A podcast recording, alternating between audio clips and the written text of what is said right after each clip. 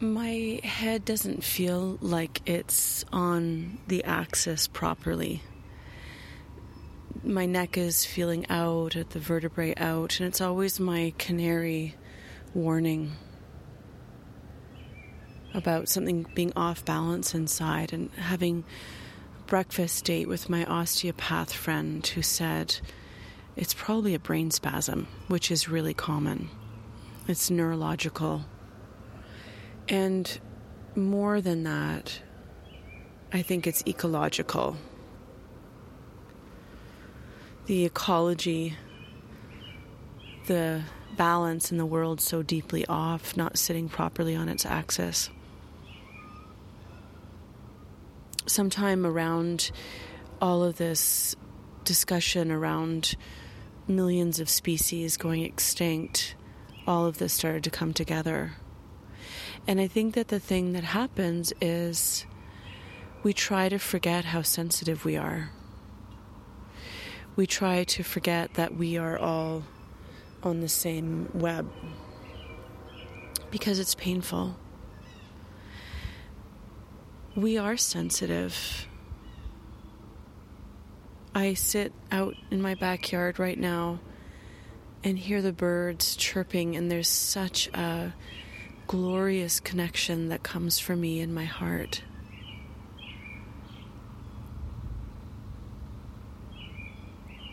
Being outside in the place where sentient beings belong. And so much time is spent indoors. We have this illusion that stillness is the absence of movement. So you look at a forest canopy and think, nothing's moving in there. It's totally still.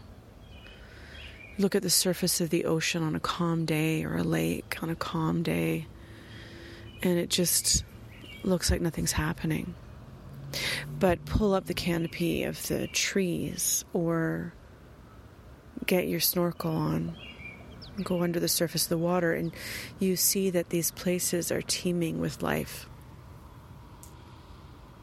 There is so much movement. Like the birds that I hear singing their spring song. There's a peace and a quiet to it, even though it's a cacophony of sound. So, stillness isn't the absence of movement, but it is harmonious movement. Harmony synchronicity, interrelated, interconnected, systemic, united. We are all in this together, and our skulls are off their axis.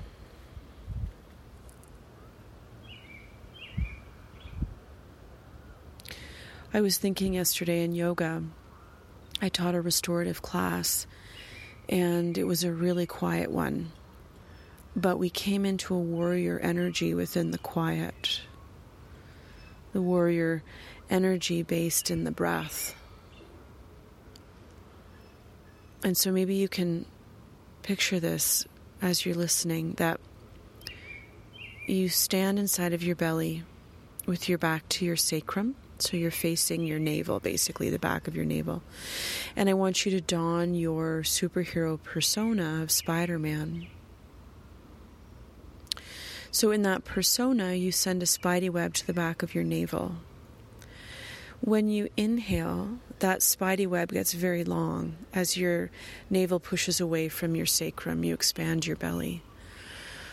But the pivotal piece is that when you exhale, you slowly draw that web back in, not like a punch in the gut, but a slow and steady drawing in, belly towards spine.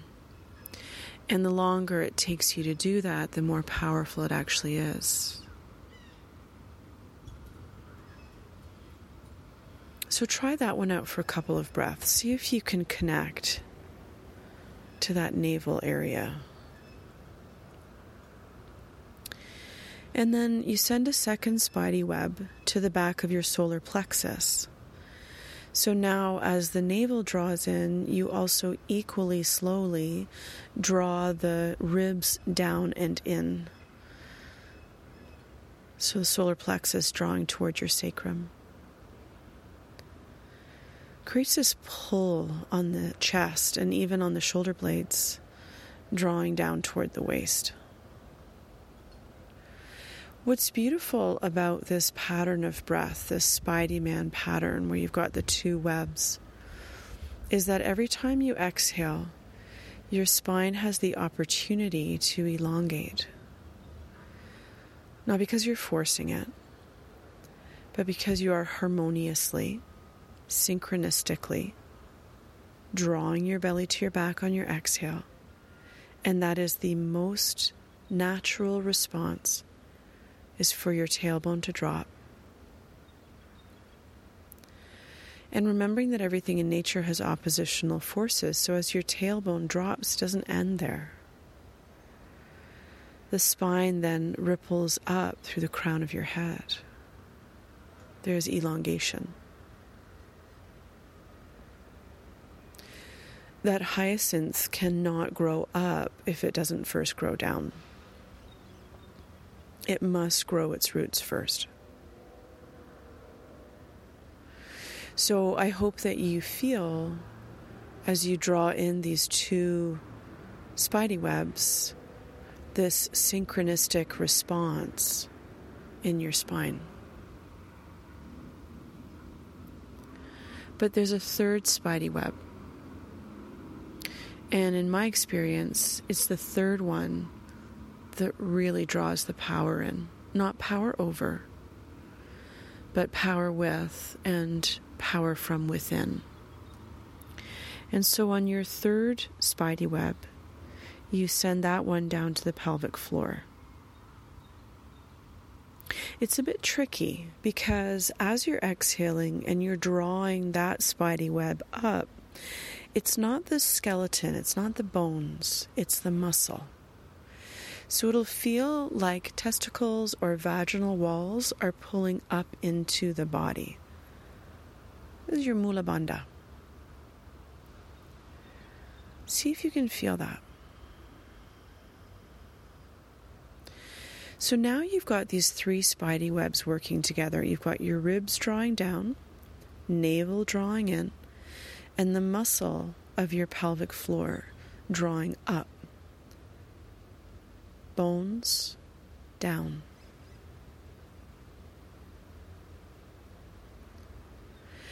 In this breath, we are working our core, absolutely. But it's through not just contraction, but also extension, because as you inhale, you're expanding. And so it's a very balanced way to strengthen a muscle because all muscles, all fascia, must be able to not just contract, but extend and expand. And so every time you exhale, you have this opportunity to bolster the muscles, the transverse ab- um, abdominis that come across the belly. What I like to call the abdominis wraparoundus muscles, your obliques. And even the rectus that comes down like the six pack that we all think about is mildly toned in this breath. But what is what is the key is not just the strengthening of the abdominal wall, but it's the way in which that strength massages your overly worked and tense back. I'm not saying your back is strong, I'm saying it's tense, it's locked. Because I bet you've been driving your motor as fast as I've been driving mine, if not faster. And so you come into this quieter breath. Those three spidey webs need to take a long time to draw in. You might count to 10 or 12 or even 14, and the moment where you think there's nothing left, two more counts. And in those final two counts, that is where the magic blooms. in those final two counts, the tailbone drops, the head ripples up and away from the tail. This is your harmony.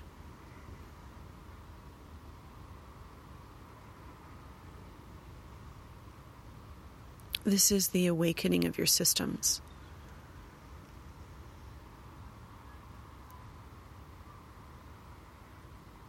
And now, take this a little further. This is where we did our warrior strength yesterday. If you're not standing, just stand. If you're sitting in a car, just visualize yourself standing. I know that I run the risk of over metaphoring, but let's do it anyway. When you draw your pelvic floor up, might you imagine a volcano erupting up from the arches of your feet through your pelvic floor and through the entire central channel of your body, up through all the diaphragms? But remember what I said about all things in nature having oppositional forces. And so, yes, a volcano erupts up, but then the lava spews down.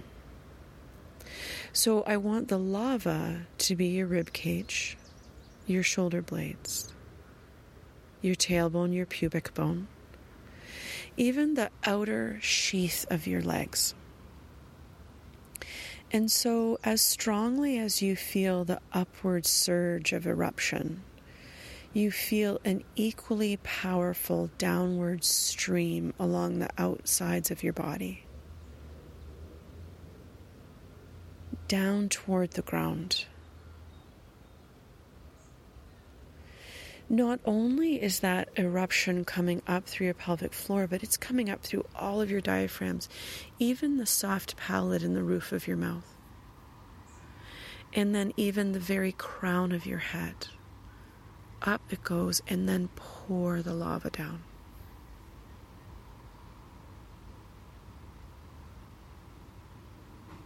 Feel the lava even streaming over the tops of your feet, the outsides of your feet, the backs of your heels.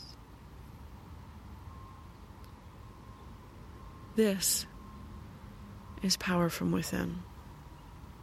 Not only that, but it's power with because you're summoning the deepest energy from the earth, that universal energy that is infinitely powerful. You are not infinitely powerful without it. There is a limit to your muscle. There is a limit to your adrenals. There is a limit to what your stress response can take. Call on this deeper power, this surge and draw it up through your arches, draw it up through the pelvic floor. On an exhale, draw it up through all of your respiratory diaphragms and through the central axis of your body. And when the lava, that hot, beautiful lava, flows down over your body, it melts the armor, the tension of your shoulders, your thorax, your chest. That trauma and stress that you carry in your pelvic floor, releasing down as the lava pours over the pubic bone and the tailbone.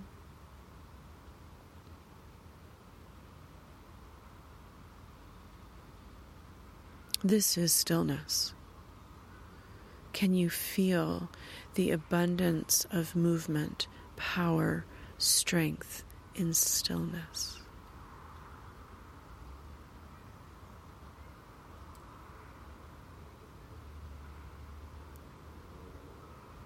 So here was my thought yesterday. My thought is that we used to have these lives of deep routine.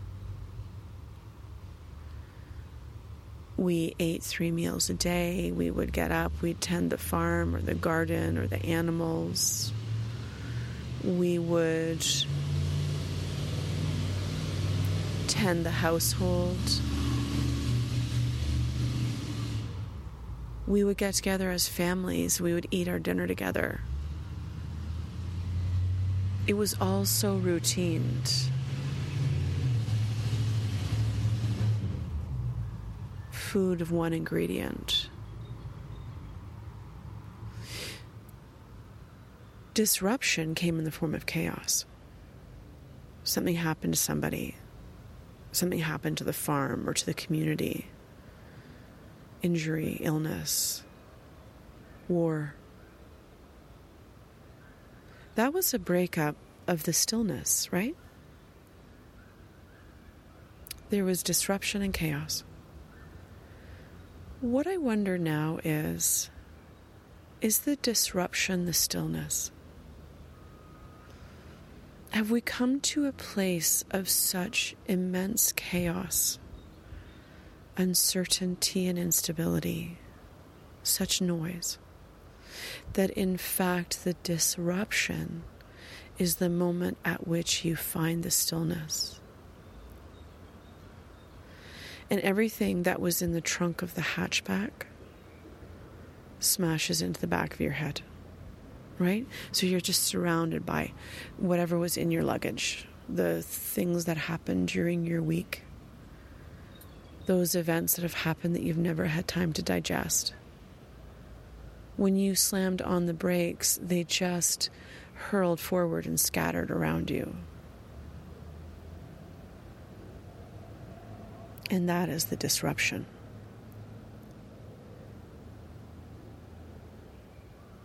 The disruption is in the stopping.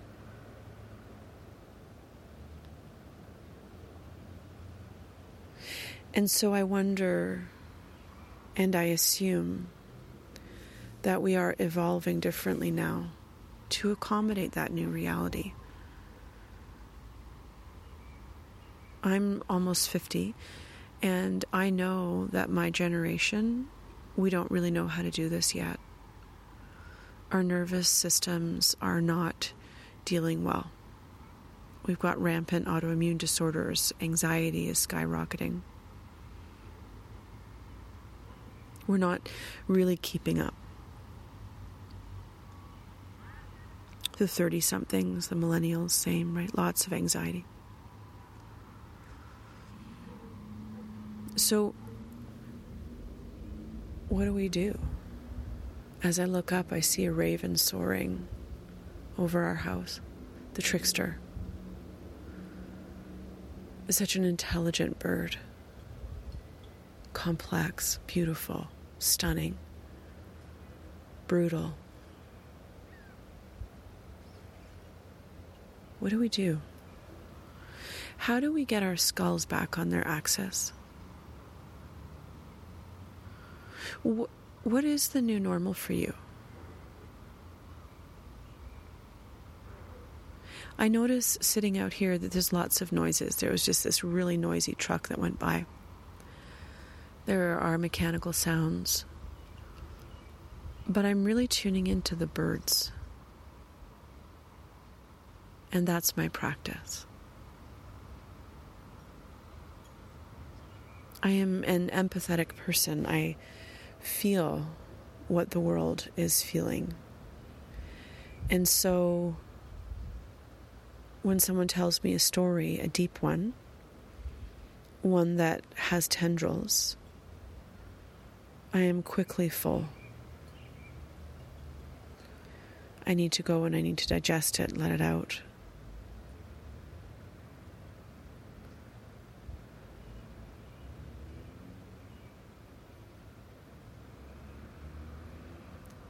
for me, the practice is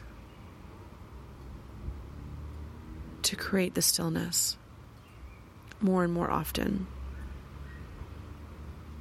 to hear the bird song over the noisy truck.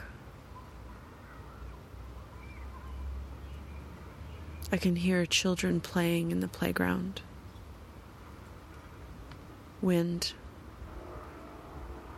noise. I'm going to tune into the wind.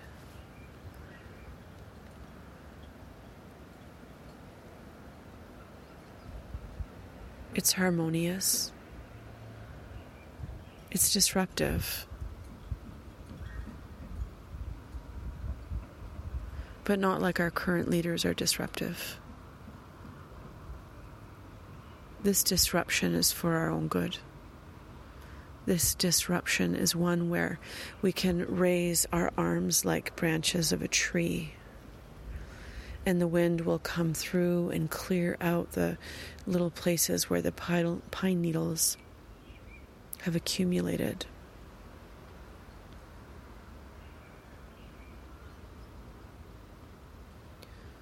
Everyone's trying to sell me something lately. They want me to do this program or that program to boost my business, and it's all around 10,000 American dollars because they're all trying to figure out how to keep the system in place. It's not staying in place, and it shouldn't. The system is dying. And there will be more chaos.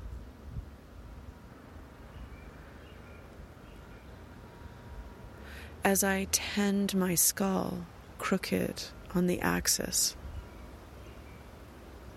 I do my part to help the earth find her axis again. As I breathe into my belly with my spidey webs, I strengthen my core to hold myself strongly through the wind. I grow my roots down through my tailbone. Most powerfully of all as I summon on the power of a volcano to purge what is no longer needed, to erupt my greatest dreams and visions, my angers, my passions,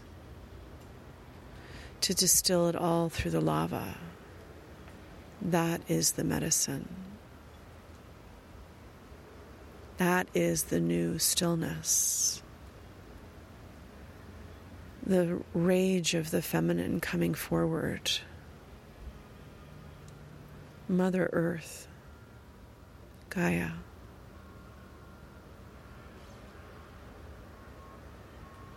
Do your work. Let's all summon our inner volcanoes.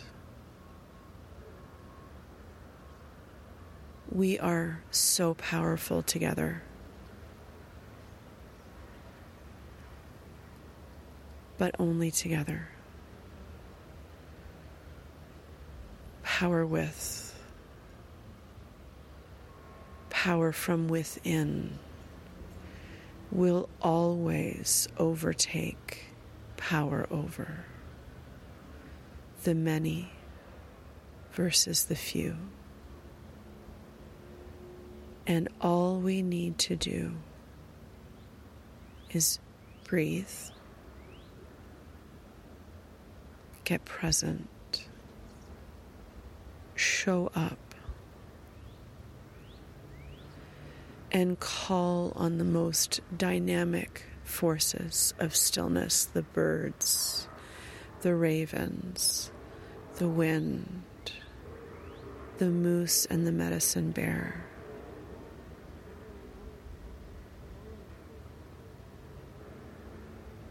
Call them all.